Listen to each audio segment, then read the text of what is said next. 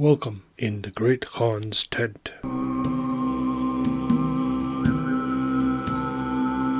History, literature, and storytelling. In the Great Khan's tent is now available on YouTube. You can find us using this podcast name. Fear not, listeners, episodes will still be released on this podcast first, and it is only after a delay of a week that I will upload them onto YouTube. You can still find us on all your podcast providers first. If you have any suggestions, comments, or complaints, please be sure to email us at all lowercase in the great Khan's tent at gmail.com. That is in the great Khan's tent at gmail.com. We would love to hear from our listeners. Thank you for listening, and now on with the show. In this episode, we continue with Night 3 with the continuation of the story of the fisherman and the jinn, leading into Night 4 and the middle of Night 5. There are certain things which are different from this episode as compared to the last. One of the most important thing to note here is that this is one of the first instances of a tale which we do not encounter and as far as my research has shown has never been translated or even exists that is, the story of the crocodile, which is mentioned by the sage Duban. Furthermore, as we listen to the stories, I would suggest that the listeners try to interpret a deeper understanding of what the storyteller and consequently Shahrazad are attempting to convey. Auzu billah min shaitan rajim Bismillahir Rahman In the name of God, the Compassionate, the Merciful. Praise be to God, the beneficent King, the Creator of the universe, who has raised the heavens without pillars, and spread out the earth as a bed. And blessings and peace be upon the Lord of Apostles, our Lord and Master Muhammad, Sallallahu and his family blessings and peace enduring and constant unto the day of judgment. Of a verity, the doings of the ancients become a lesson to those that follow after, so that men look upon the admonitory events that have happened to others and take warning, and come to the knowledge of what befell bygone peoples and are restrained thereby. So glory be to him who hath appointed the things that have been done aforetime for an example to those that have come after. And of these admonitory instances are the histories called the Thousand and One Nights, with all their store of illustrious fables and relations. Scheherazade continued. At the sight of this, the fisherman was rejoiced, and said, This I will sell in the copper market, for it is worth ten pieces of gold. Then he shook it, and found it to be heavy, and said, I must open it, and see what is in it and store it in my bag, and I will sell the bottle in the copper market. So he took out a knife and picked the lead until he extracted it from the bottle. He then laid the bottle on the ground and shook it, that its contents might pour out. But there came forth from it nothing but smoke, which ascended towards the sky, and spread over the face of the earth, at which he wondered excessively.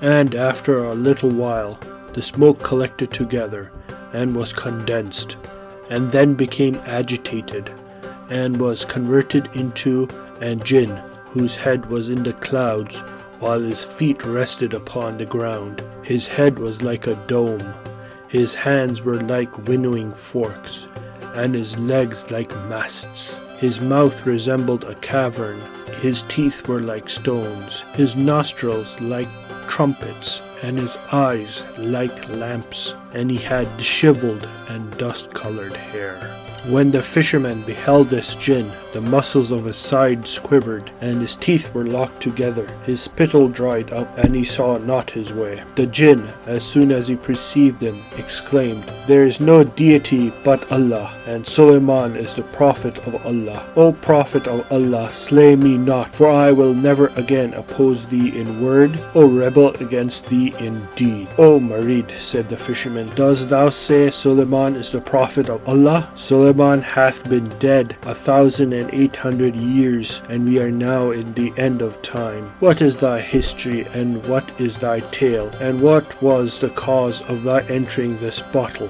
When the jinn heard these words of the fisherman, he said, There is no deity but Allah. Receive news, O fisherman. Of what, said the fisherman, dost thou give me news? He answered, Of thy being instantly put to a most cruel death. The fisherman exclaimed, Thou deservest for this news, O master of the Ifrits, the withdrawal of protection from thee, O thou remote. Wherefore wouldest thou kill me, and what requires thy killing me? When I have liberated thee from the bottle, and rescued thee from the bottom of the sea, and brought thee up upon the dry land. The jinn answered, Choose what kind of death thou wilt die, and in what manner thou shalt be killed. What is my offence, said the fisherman, that this should be my recompense from thee? The jinn replied, Hear my story, O fisherman. Tell it then, said the fisherman, and be short in thy words, for my soul has sunk down to my feet. Know then, said he, that I am one of the heretical jinn. I rebelled against Suleiman, the son of Daoud, I and Sakhar the jinn, and he sent me his vizier, Asaf the son of Barkhia, who came upon me forcibly and took me to him in bonds and placed me before him. And when Suleiman saw me, he offered up a prayer for protection against me and exhorted me to embrace the faith and to submit to his authority. But I refused, upon which he called for this bottle and confined me in it, and closed it upon me with the leaden stopper, which he stamped with the most great name. He then gave orders to the jinn who carried me away, and threw me into the middle of the sea. There I remained a hundred years, and I said in my heart, Whoever shall liberate me, I will enrich him forever. But the hundred years passed over me, and no one liberated me. And I entered upon another hundred years, and I said, Whoever shall liberate me, I will open to him the treasures of the earth. But no one did so. And four hundred years more passed over me, and I said, Whoever shall liberate me, I shall perform for him three wants. But still no one liberated me. Then I fell into a violent rage, and said within myself, Whoever shall liberate me now, I will kill him, and only suffer him to choose in what manner he will die. And lo, now thou hast liberated me, and I have given thee thy choice of the matter in which thou wilt die. When the fisherman had heard the story of the jinn, he exclaimed, O Allah, that I should not have liberated thee but in such a time as this. Then he said to the jinn, Jinn, pardon me and kill me not, and so may Allah pardon thee, and destroy me not, lest Allah give power over thee to one who would destroy thee. The jinn answered, I must positively kill thee, therefore choose by which manner of death thou wilt die. The fisherman then felt assured of his death, but he again implored the jinn, saying, Pardon me that by way of gratitude for my liberating thee. Why? answered the jinn, and I am not going to kill thee but for that very reason, because thou hast liberated me. O Sheikh of the Ifrit, said the fisherman, do I act kindly towards thee, and dost thou recompense me with baseness? But the proverb lieth not that saith, We did good to them, and they returned us the contrary. And such, by my life, is the conduct of the wicked. Thus he who acteth kindly to the undeserving is recompensed in the same manner as the hider of Umm Amir. The jinn, when he heard these words, answered by saying, Covet not life, for thy death is unavoidable.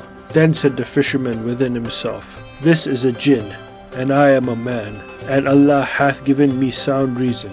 Therefore I will now plot his destruction with my art and reason, like he hath plotted with his cunning and perfidy. So he said to the jinn, Hast thou determined to kill me? The jinn answered, Yes. Then said he, by the most gracious name engraved upon the seal of Suleiman, I will ask thee one question, and wilt thou answer it to me truly? On hearing the mention of the most great name, the jinn was agitated and trembled and replied, Yes, ask and be brief. The fisherman then said, How was thou in the bottle? It will not contain thy hand or thy foot. How then can it contain thy whole body? Dost thou not believe I was in it? said the jinn. The fisherman answered, I will never believe thee until I see thee in it. Upon this the jinn shook and became converted again into smoke, which rose into the sky and then became condensed and entered the bottle little by little until it was all enclosed. When the fisherman hastily snatched the sealed leaden stopper, and having replaced it in the mouth of the bottle, called out to the jinn and said, Choose in what manner of death thou wilt die. I will assuredly throw thee here into the sea and build me a house on the spot. And whoever shall come here, I will prevent his fishing in this place, and will say to him, Here is a jinn who, to any person that liberates him, will propose various kinds of death, and then give him his choice of one of them. Morning now dawned, and Scheherazade broke off from what she had been allowed to say. The fourth night.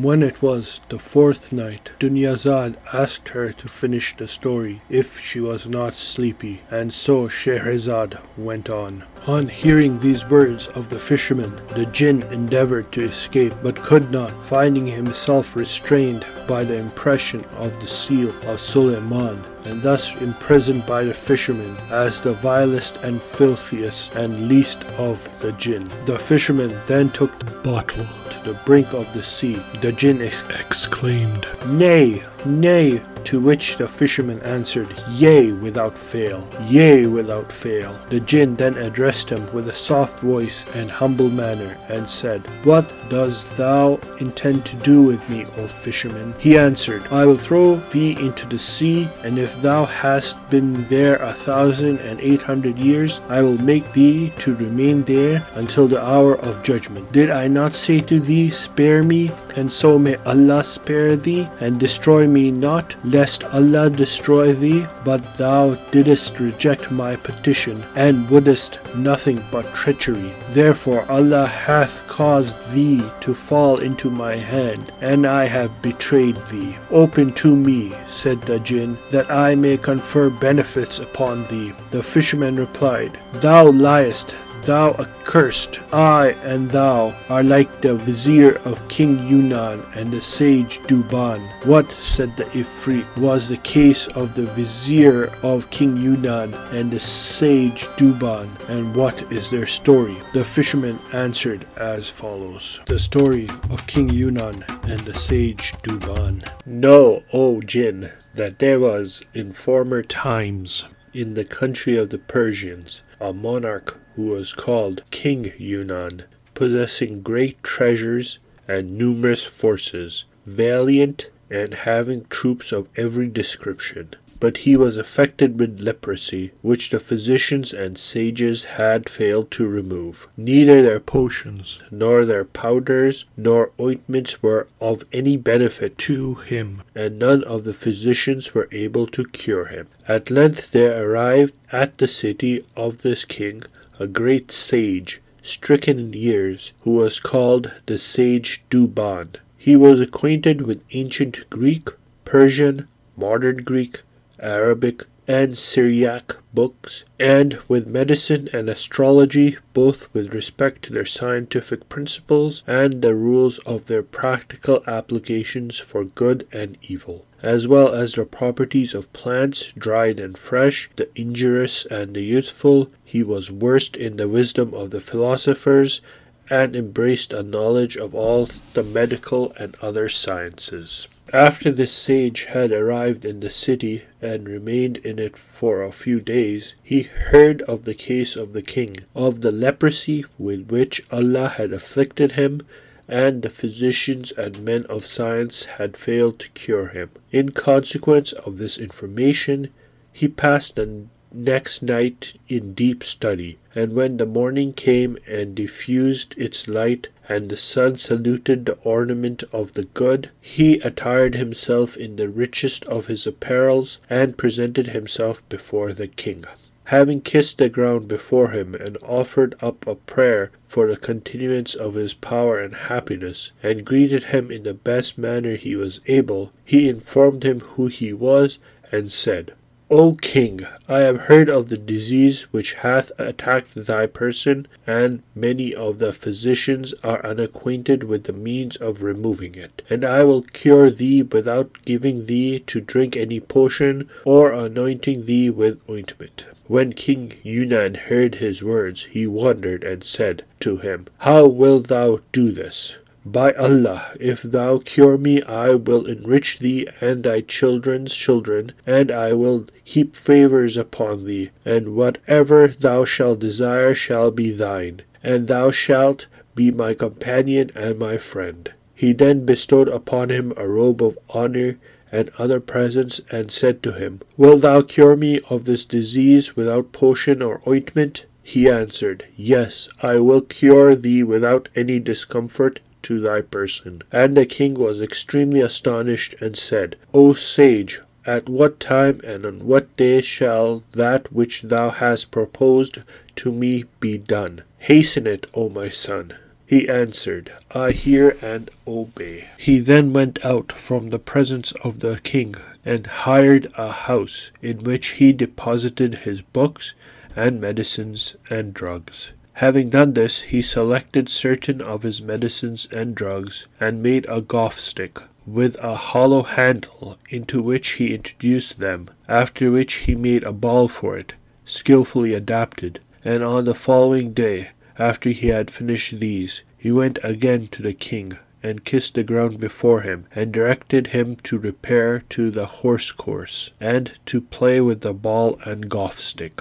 And the king, attended by his emirs and chamberlains and viziers, went thither. And as soon as he arrived there, the sage Duban presented himself before him, and handed him the golf stick, saying, Take this golf stick and grasp it thus, and ride along the horse course, and strike the ball with it with all thy force, until the palm of thy hand and thy whole body become moist with perspiration, when the medicine will penetrate into thy hand and pervade thy whole body. And when thou hast done this, and the medicine remains in thee, return to thy palace, and enter the bath, and wash thyself, and sleep. Then shalt thou find thyself cured, and, and peace be on thee. So King Yunan took the golf stick from the sage, and grasped it in his hand, and mounted his horse, and the ball was thrown before him, and he urged his horse after it until he overtook it, when he struck it with all his force. And when he had continued this exercise as long as was necessary. Duban saw the drug had penetrated into the king's body. He told him to go back to his palace and bathe immediately. The king went back straight away and ordered that the baths be cleared for him. This was done, and houseboys and mamluks hurried up to him and prepared clothes for him to wear. He then entered the baths washed himself thoroughly, and dressed before coming out, after which he rode back to his palace and fell asleep. He looked upon his skin, and not a vestige of leprosy remained. It was clear as white silver. Upon this he rejoiced exceedingly. His heart was dilated, and he was full of happiness. On the following morning he entered the council chamber, and sat upon his throne and the chamberlains and great officers of his court came before him. The sage Duban also presented himself, kissed the ground before him, and addressed him with these verses which he chanted Virtues are exalted when you are called their father, a title that none other may accept. The brightness shining from your face removes the gloom that shrouds each grave affair. This face of yours will never cease to gleam although the face of time may frown. Your liberality has granted me the gifts that rain clouds shower down on the hills. Your generosity has destroyed your wealth until you reached the height at which you aimed. When Duban had finished these lines, the king stood up and embraced him, and seated him by his side. Services of food were then spread before him, and the sage ate with the king, and remained his guest all day. And when the night approached, the king gave him two thousand pieces of gold, besides dresses of honors and other presents, and mounted him on his own horse and so the sage returned to his house. And the king was astonished at his skill, saying, This man hath cured me by an external process, without anointing me with ointment. By Allah, this is consummate science, and it is incumbent on me to bestow favors and honors upon him, and to make him my companion and familiar friend as long as I live. He passed the night happy and joyful on account of his recovery, and when he arose, he went forth again, and sat upon his throne, the officers of his court standing before him, and the emirs and viziers sitting on his right hand and on his left. And he called for sage Duban, who came and kissed the ground before him. And the king rose and seated him by his side, and ate with him, and greeted him with compliments. He bestowed upon him again a robe of honor and other presents, and after conversing with him till the approach of night, gave orders that five other robes of honors should be given to him, and a thousand pieces of gold. And the sage departed and returned to his house. Again, when the next morning came, the king went as usual to his council chambers, and the emirs and viziers and chamberlains surrounding him. Now there was among his viziers one of ill aspect and of evil star, sordid, avaricious, and of an envious and malicious disposition. And when he saw that the king had made the sage Duban his friend, and bestowed upon him these favors, he envied him this distinction, and meditated evil against him, agreeably with the adage which saith, There is no one void of envy, and another which saith, Tyranny lurked in the soul, power manifested, and weakness concealeth. So he approached the king, and kissed the ground before him, and said, O king of the age, thou art he whose goodness extend to all men, and I have an important piece of advice to give thee. If I were to conceal it from thee, I should be a base born wretch. Therefore, if thou order me to impart it, I will do so. The king, disturbed by these words of the vizier, said, What is thy advice? He answered, O glorious king, it hath been said by the ancient, He who looketh not to results, fortune will not attend him.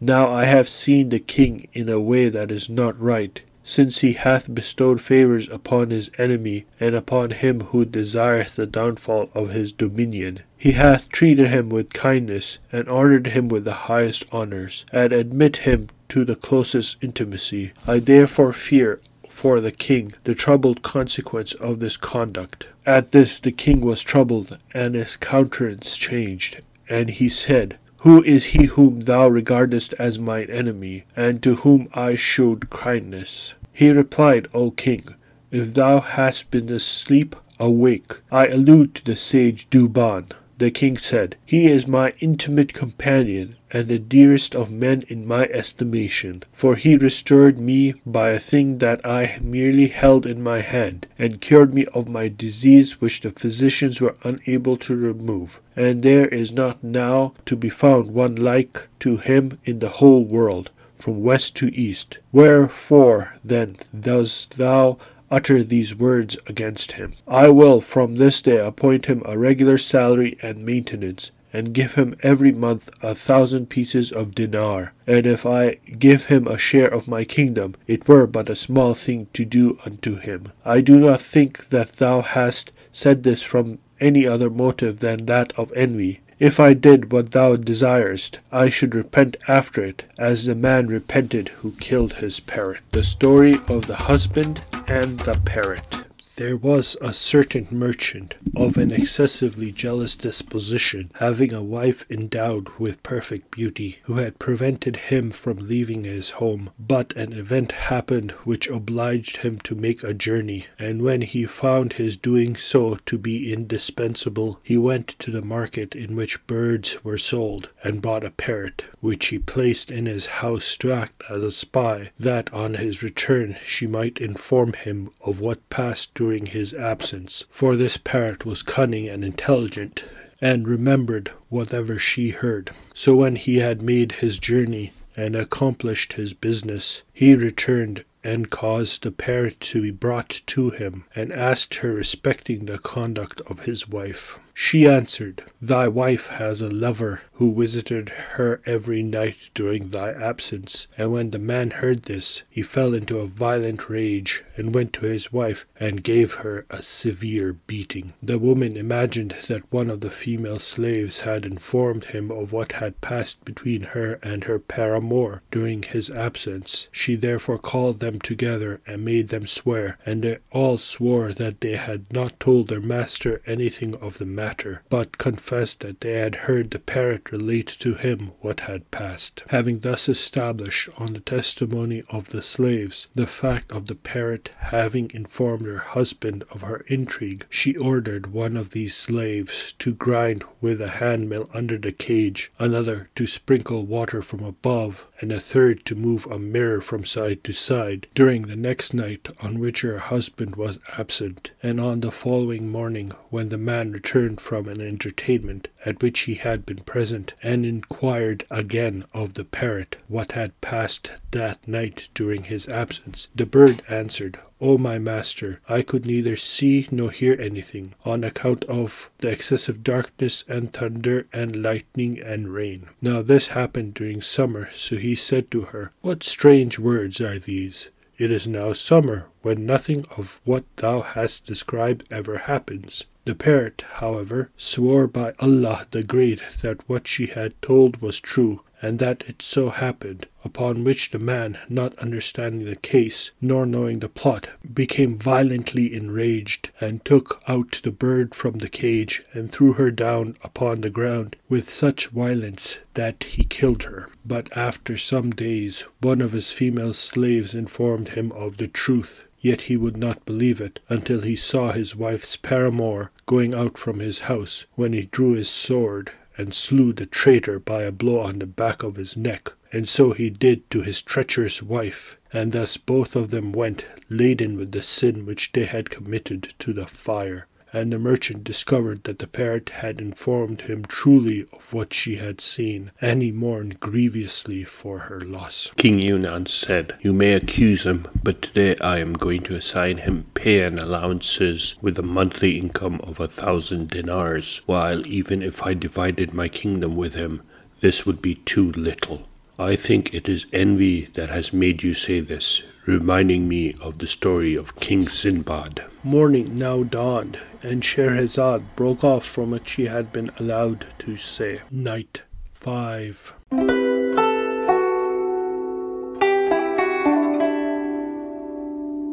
The story of King Sinbad and his falcon. When it was the fifth night, Dunyazad asked her sister to finish the story if she was not too sleepy, and Scheherazade said, I have heard, O fortunate king, that King Yunan accused his vizier of being jealous of Duban and wanting to have him killed. Then after that I would regret it, Yunan said, as King Sinbad regretted killing his falcon Excuse me, your majesty, said the vizier, but how was that? Yunan went on. You must know that there was a Persian king with a passion for amusement and enjoyment, who had a fondness for hunting. He had reared a falcon which was his constant companion by day and night, and which would spend the night perched on his wrist. He would take it hunting with him, and he had a golden bowl made for it, which he hung around its neck, and from which it could drink. One day the chief falconer came to where the king was sitting, and told him that it was time to go out hunting. The king gave orders, and went off with the falcon on his wrist until he and his party reached a wadi, where they spread out their hunting cordon. Trapped in this was a gazelle, and the king threatened that anyone who allowed it to leap over his head would be put to death. When the cordon was narrowed, the gazelle came to where the king was posted, supported itself on its hind legs, and placed its four legs on its chest as though it was kissing the ground before him. He bent his head towards it, and it then jumped over him, making for the open country. He noticed that his men were looking at him and winking at each other, and when he asked his vizier what this meant, the man exclaimed, They are pointing out that you said if anyone let the gazelle jump over his head, he would be killed. The king then swore that he would hunt it down, and he rode off in pursuit, following the gazelle until he came to a mountain. There it was about to pass through a cleft when the king loosed his falcon at it, and the bird clawed at its eyes, blinding and dazing it, so that the king could draw his mace and knock it over with a single blow. He then dismounted and cut its throat, after which he skinned it and tied it to his saddle bow. As this was in the noonday heat and the region was desolate and waterless, both the king and his horse were thirsty by now. The king scouted around and discovered a tree from what looked like liquid butter was dripping. Wearing a pair of kid gloves, he took the bowl from the falcon's neck, filled it with this liquid, and set it in front of the bird, but it knocked the bowl and overturned it. The king took it and filled it again, thinking that the falcon must be thirsty, but the same thing happened when he put it down a second time. This annoyed him, and he went a third time to fill the bowl and take it to his horse, but this time the falcon upset it with its wing. The king cursed it, exclaiming, You unluckiest of birds, you have stopped me drinking, and have stopped yourself and the horse. He then struck its wing with a blow from his sword, but the bird raised its head as though to say by its gesture, Look at the top of the tree. The king raised his eyes, and what he saw there was a brood of vipers whose poison was dripping down. Immediately regretting what he had done, he mounted his horse and rode back to his pavilion, bringing with him the gazelle, which he handed to the cook, telling him to take it and roast it.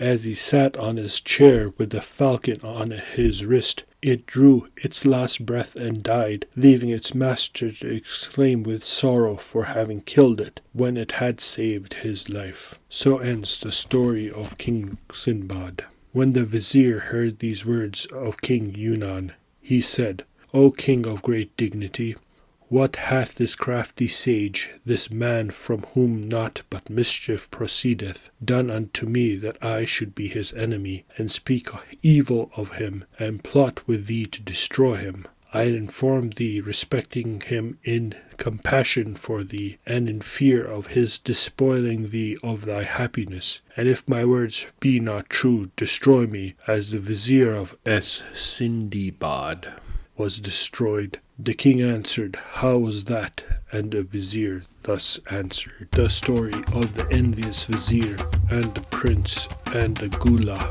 The king above mentioned had a son who was ardently fond of the chase, and he had a vizier whom he charged to be always with his son wherever he went. One day the son went forth to hunt, and his father's vizier was with him, and as they rode together, they saw a great wild beast, upon which the vizier exclaimed to the prince, Away after this wild beast! The king's son pursued it until he was out of sight of his attendants, and the beast also escaped before his eyes in the desert. And while the prince wandered in perplexity, not knowing whither to direct his course, he met in his way a damsel who was weeping. He said to her, who art thou? And she answered, I am a daughter of one of the kings of India. I was in the desert, and slumber overtook me, and I fell from my horse in a state of insensibility, and being thus separated from my attendants, I lost my way. The prince, on hearing this, pitied her forlorn state, and placed her behind him on his horse. And as they proceeded, they passed by a ruin, and the damsel said to him, O my master, I would alight here for a little while. The prince therefore lifted her from his horse at this ruin, but she delayed so long to return that he wondered wherefore she had loitered to, and entering after her without her knowledge, perceived that she was a Ghule, and heard her say, My children, I have brought you today a fat young man. On which they exclaimed, Bring him in to us, O mother, that we may fill our stomachs with his flesh. When the prince heard their words, he felt assured of destruction. The muscles of his sides quivered, and fear overcame him, and he retreated. Ghule then came forth, and seeing that he appeared alarmed and fearful, and that he was trembling, said to him, Wherefore dost thou fear? He answered, I have an enemy of whom I am in fear. The Ghule said, Thou assertest thyself to be the son of a king. He replied, Yes. Then said she, Wherefore dost thou not give some money to thine enemy, and so conciliate him? He answered, He will not be appeased with money, nor with anything but life, and therefore I do fear him. I am an injured man. She said to him, If thou be an injured man, as thou affirmest, beg aid of Allah against thine oppressor, and he will avert from thee his mischievous design, and that of every other person whom thou fearest. Upon this, therefore, the prince raised his head towards heaven, and said, O thou who answered the distress when he prayeth to thee, and dispel evil, assist me, and cause mine enemy to depart from me for thou art able to do whatsoever thou wilt. And the Ghule no sooner heard his prayer than she departed from him. The prince then returned to his father and informed him of the conduct of the vizier, upon which the king gave orders that the minister should be put to death. And thou, O king, continued the vizier of King Yunan, if thou trust in this sage, he will kill thee in the most foulest manner. If thou continue to bestow favors upon him, and to make him thine intimate companion, he will plot thy destruction. Dost thou not see that he hath cured thee of the disease by external means, by a thing that thou heldest in thy hand? Therefore thou art not secure against his killing thee by a thing that thou shalt hold in the same manner. King Yunan answered, Thou hast spoken truth. The case is as thou hast said, O faithful vizier. It is probable that this sage came as a spy to accomplish my death, and if he cured me by a thing I held in my hand, he may destroy me by a thing that I may smell. What then, O vizier, shall be done respecting him? The vizier answered, Send him immediately, and desire him to come hither, and when he is come, strike off his head, and so shalt thou avert from thee his evil design, and be secure from him. Betray him before he betray thee. The king answered, Thou hast spoken right. Immediately, therefore, he sent for the sage who came, full of joy, not knowing what the compassionate had decreed against him. This was, as a poet said, You who fear your fate, be at your ease. Entrust your affairs to him who has stretched out the earth. What is decreed by fate will come about, and you are safe from what is not decreed. Duban the wise came into the presence of the king and recited, If I fail any day to render thee due thanks, tell me for whom I have composed my verse and prose. Thou hast loaded me with favors unsolicited, bestowed without delay on thy part or excuse. How then should I abstain from praising thee as thou deservest, and lauding thee both with my heart and voice? Nay, I will thank thee for thy benefits conferred upon me. They are light upon my tongue, though weighty to my back. And also the following Avert thy face from trouble and from care and trust in God to order thine affair. Rejoice in happy fortune near at hand, in which thou shalt forget the woes that were. Full many a weary and a troublous thing is in its issue, solaceful and fair. Allah orders all according to his will, oppose him not in what he doth prepare. And these also, trust thine affairs to the subtle, to Allah that knoweth all, and rest at peace from the world, for nothing shall thee appall. Know that the things of the world not as thou willest befell, but as the great Allah orders, to whom all kings are thrall. And lastly, these Take heart and rejoice, and forget thine every woe, for even the wit of the wise is eaten away by care. What shall thought taking profit a helpless, powerless slave? Leave it, and be at peace in joy enduring for ever. Knowest thou, said the king, wherefore I have summoned thee?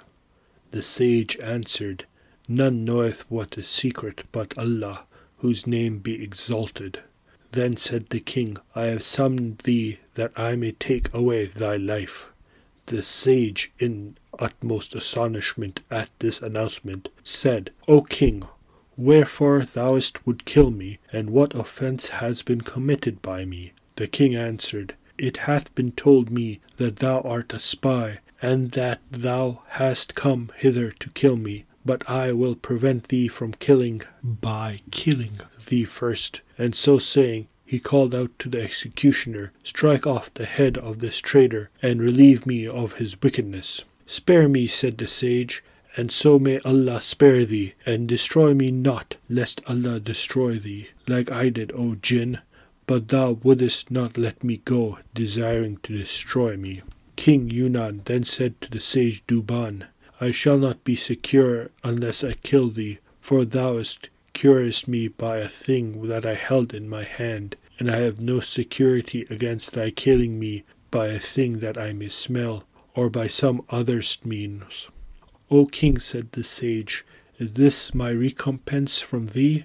Dost thou return evil for good? The king answered, Thou must be slain without delay. When the sage therefore was convinced that the king intended to put him to death, and that his fate was inevitable, he lamented the benefit that he had done to the undeserving. The executioner then advanced and bandaged his eyes, and having drawn his sword, said, Give me permission. Upon this the sage wept and again said, Spare me, and so may Allah spare thee, and destroy me not, lest Allah destroy thee. Wouldest thou return me the recompense of the crocodile? What, said the king, is the story of the crocodile? The sage answered, I cannot relate it while in this condition, but I conjure thee by Allah to spare me, and so may he spare thee. And he wept bitterly. Welcome to the vocabulary section of episode 3. First, we will look at some terms used in this episode. Sakhar, a giant jinn and master of the sea said to have obtained Suleiman's ring and threw it out into the sea, closed in a chest of iron with Suleiman's seal, only to open when Judgment Day occurs. Asaf, Islamic scriptural figure who brought Queen Sheba's throne to King Suleiman. He himself is unexpounded, as very few references to him are found in classical texts, except in chapter 27 of the Quran. He appears in a number of books in the Ruhaniya, or Islamic occultism. Um Amir is a commonly used term in Arabic to refer to the hyena. Ghule, a female ghoul who eats men. Ghouls are demon like beings or monstrous humanoids associated with graveyards and consumption of human flesh. They dwell in cemeteries and other uninhabited places. Emir, a Muslim, usually an Arab, military commander or a local chief. Now on to vocabulary. Winnowing forks. A pitchfork used to winnow rice or grain from chaff. Winnow to blow a current of air through grain. Remote, implying malediction. is a magical word or phrase uttered with the intention of bringing about evil or destruction. Recompense. Make amends to someone for loss or harm suffered. Baseness. Lack of moral principles or bad character. Syriac. The language of ancient Syria. Injurious. Causing or likely to cause damage or harm. Vestige. A trace of something that is disappearing or no longer exists. Sordid, involving ignoble actions and motives, arousing moral distaste and contempt. Avaricious, having or showing an extreme greed for wealth or a material gain. Disposition, a person's inherent qualities of mind and character. Mediated, think deeply or carefully about something. Countenance, a person's face or facial expression. Despoiling, steal or violently remove valuable or attractive possessions from plunder.